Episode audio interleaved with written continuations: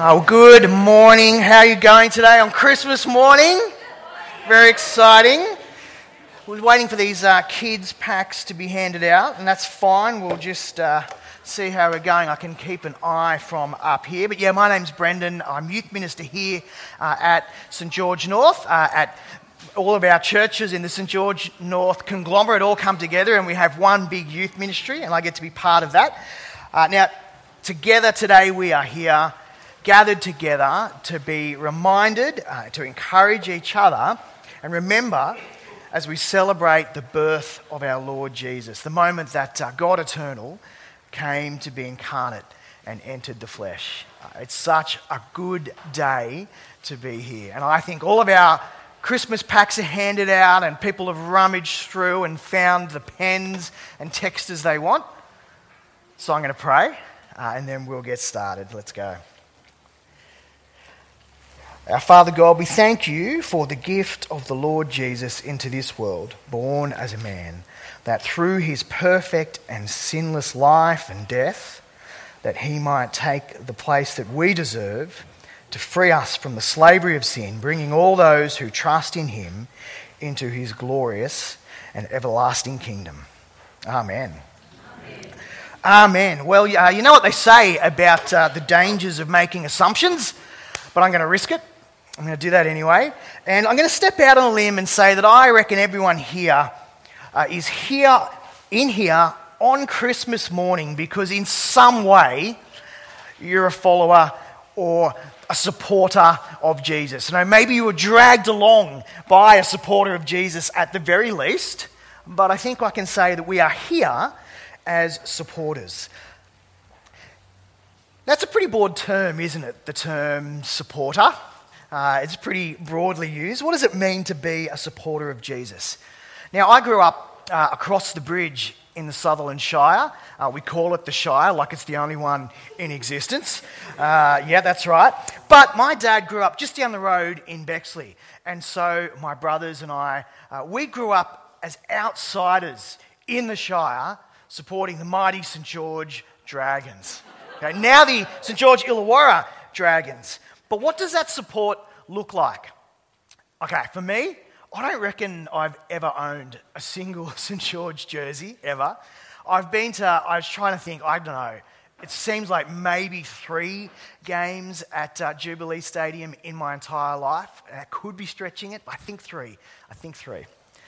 Uh, I can name maybe three, probably two players in the current team. But uh, when they're going well, uh, I'm happy to jump on the bandwagon, just like everybody else, talk about the mighty Dragons. Do you know that we won 11 premierships in a row? Yeah, it, that's it. That's about the extent of my support for the St. George Dragons. But then there's my son, Finn. Now, Finn uh, is a fan of the Cronulla Sharks. There's a bit of rivalry in the household. Uh, he plays wheelchair rugby league for the Cronulla Sharks. His bedroom has posters and, and pictures and cards, most of them signed. He's got a signed football. Uh, he has at least 10 Cronulla jerseys, again, some of them signed. Uh, his wheelchair uh, is Cronulla Sharks colours, and he even has Sharks decals on the side of it. Uh, this morning, probably 75% of his presents was Sharks related. And he even told his mother, Mum, I don't care if all my presents are just Sharks presents this year. So it was a fun morning. He was, he was pretty happy about it. But if you compare his support to my support, uh, it begs a question, doesn't it? What does a real supporter looks like? In fact, I don't even know if you can really call me a supporter. Probably uh, an affiliated watcher at best, something like that. And we're here today on Christmas Day, uh, and I want to ask you the question what kind of supporter are you when it comes to Jesus? Are you like my son Finn, you know, all in, on board, a fanatic? Or are you a little bit more like me, that, that affiliated onlooker? Does your life let your love of Jesus and the fact that you are a supporter, a follower of Him, flow out into everything, to the, the decisions that you make, to the things that you say and do? Or is it just a little bit kind of take it or leave it? So today, I want you to keep that in mind as we work through our passage.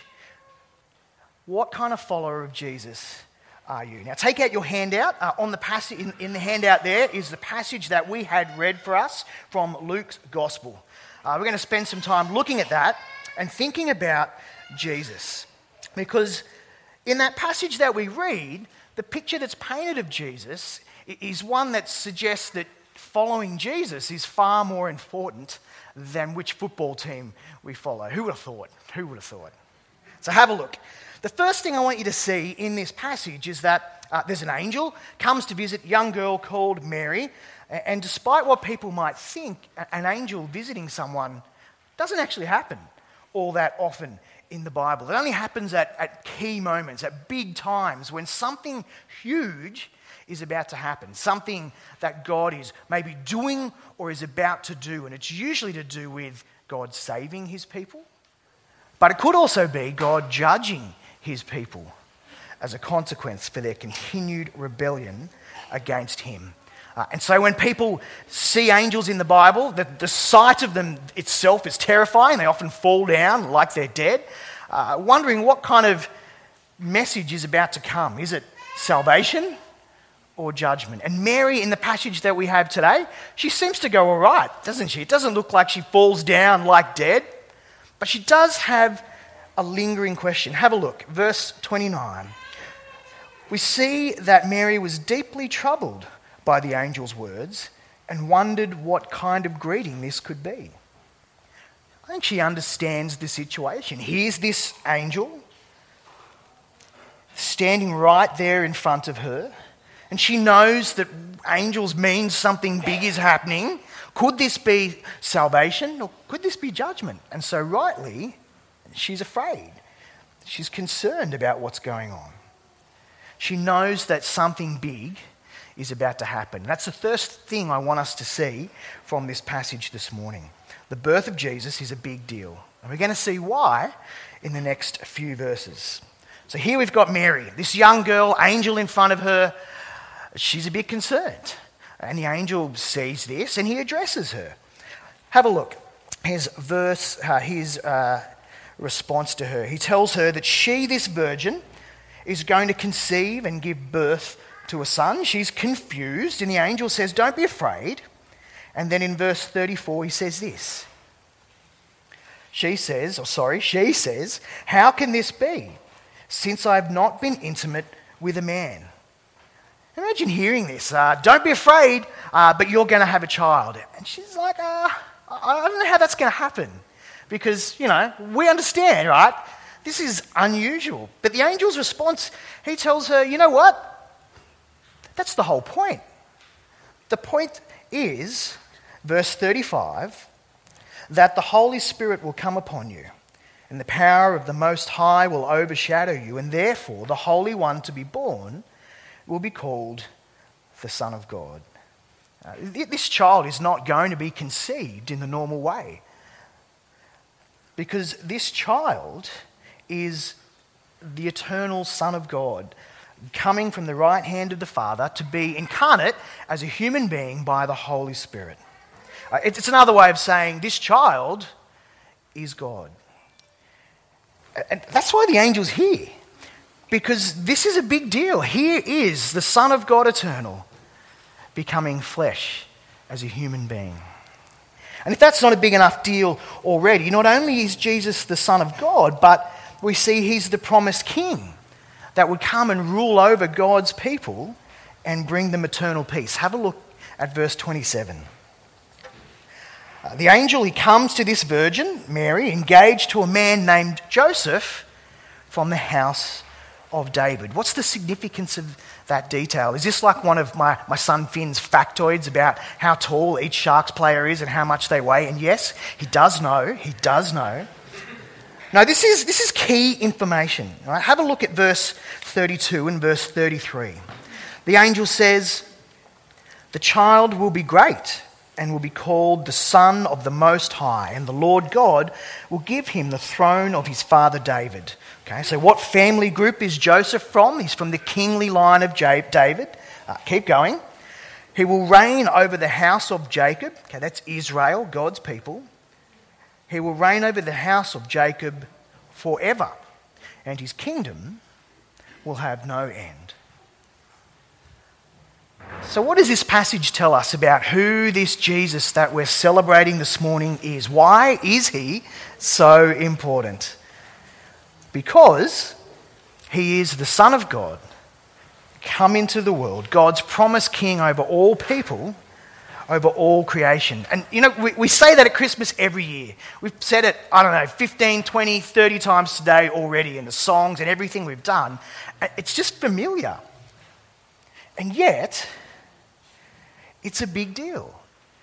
You see, at Christmas, it's really easy for us to be distracted by that mental picture we have of the cute little baby Jesus in the manger. He's, he's weak, he's fragile, he's just so helpless. And I was thinking this week uh, about the, the way that we use king. Here's this King Jesus, weak, fragile, helpless. But in everyday language, you know, we, we put king in front of words to mean uh, big, impressive, huge, best, right? King prawn, king crab. There's your Christmas lunch. Uh, what else have we got? King size. You can apply that to anything, right? King size. It just knocks it up a couple of notches. King parrot. Beautiful. It's a big parrot as well. Uh, king tide. Right? If you take away the king, what have you got? Just a tide. It's not even that impressive. King Kong, again, take it away. I, I don't even know what that is, right? It's just, it's nothing. But this baby, born of the Virgin, is God the Son, the promised King. And while he looks innocent and powerless and weak, he's anything but. It's just that his power doesn't lie in being big and huge and impressive. And there's a clue in what the angel tells Mary to call her son. Now we miss it, we miss it in English, but the name that he tells her to give the child is a Hebrew name. And in that language, the meaning is really clear, immediately clear. Verse 31. What does he say? You will call him Jesus. Yeshua. It means God saves. So let's bring all those things together. Who is Jesus? He is God the Son of God, the King who saves. And while we don't get an explanation of just how he saves here, the rest of the Bible tells us that he saves by dying on the cross in our place to take the punishment that we deserve for rejecting God. We heard it in our song earlier this morning and that candy cane. We put ourselves in God's place, deciding for ourselves what is right and wrong, what is good, what is evil. And without Jesus, we stand under God's judgment. We are excluded from this everlasting kingdom of this eternal King. He's the King who dies to bring us, to bring the very people who reject him into his kingdom. Jesus is King. Is he your King? Are you part of that everlasting kingdom? So, what kind of supporter are you when it comes to Jesus? Now, thankfully, God's blessings to us in Jesus don't rest on how good of a supporter we are. Okay, there, there are those who are full of maturity, growing more and more like Jesus by the Spirit every day. And the Bible tells us there are those who escape on that last day like those escaping the flames. But the Bible talks about a third category, and that's what I want to leave with us today. Matthew chapter 7, verse 21. Uh, Jesus gives a warning to those there who are following him and claiming to be his supporters. But, but their support is a little bit more like my support of St. George, really. It, it, I could kind of take it or leave it. It's in name only. And he says this to them He says, Not everyone who says to me, Lord, Lord, will enter the kingdom of heaven, but only those who do the will of my Father in heaven. And he goes on and says to those who do not do his will, he says, Away with you, and casts them out of his kingdom. See, our status as members of Jesus' kingdom doesn't rest on our actions. It's, But if our actions don't reflect Jesus as our King and don't reflect that we are members of His kingdom, then we have to ask the question Is Jesus really my King? Do I live a life in submission to Him, in worship of Him? Uh, do I take time to hear His word daily? Do I, do I pray that I might live by that, that His Spirit might apply it to my heart and convict me? Do I make decisions that glorify Him? Do my actions show uh, that I am a follower of Jesus? Do they scream, I am a member of His kingdom and I want to be more like Him? Prioritizing meeting like we are today with God's people, encouraging each other, serving one another, and building them up so that we might grow more like Jesus? Or is it kind of just take it or leave it? Because Jesus is the Son of, Son of God, He is the King who saves. Uh, and you're here today, which is great. But how are you going with King Jesus? Are you a member of His kingdom? What does your kind of support have to say about that? Let's pray. Heavenly Father, we thank you for King Jesus. We thank you for the gift of life that is uh, on offer in him. And Father, we thank you uh, for the, the fact that it does not rest on us and our own actions. Uh, we simply need to receive that gift. But Father, today, as we celebrate Jesus' birth this Christmas, uh, we ask that by your Spirit you would convict us of uh, what it looks like for us to be following you. Is Jesus our King? or is it in name only? And Father, we pray you would convict us and challenge us that we might honour him and serve him in the way that he wants us to. And we pray this in Jesus' name. Amen.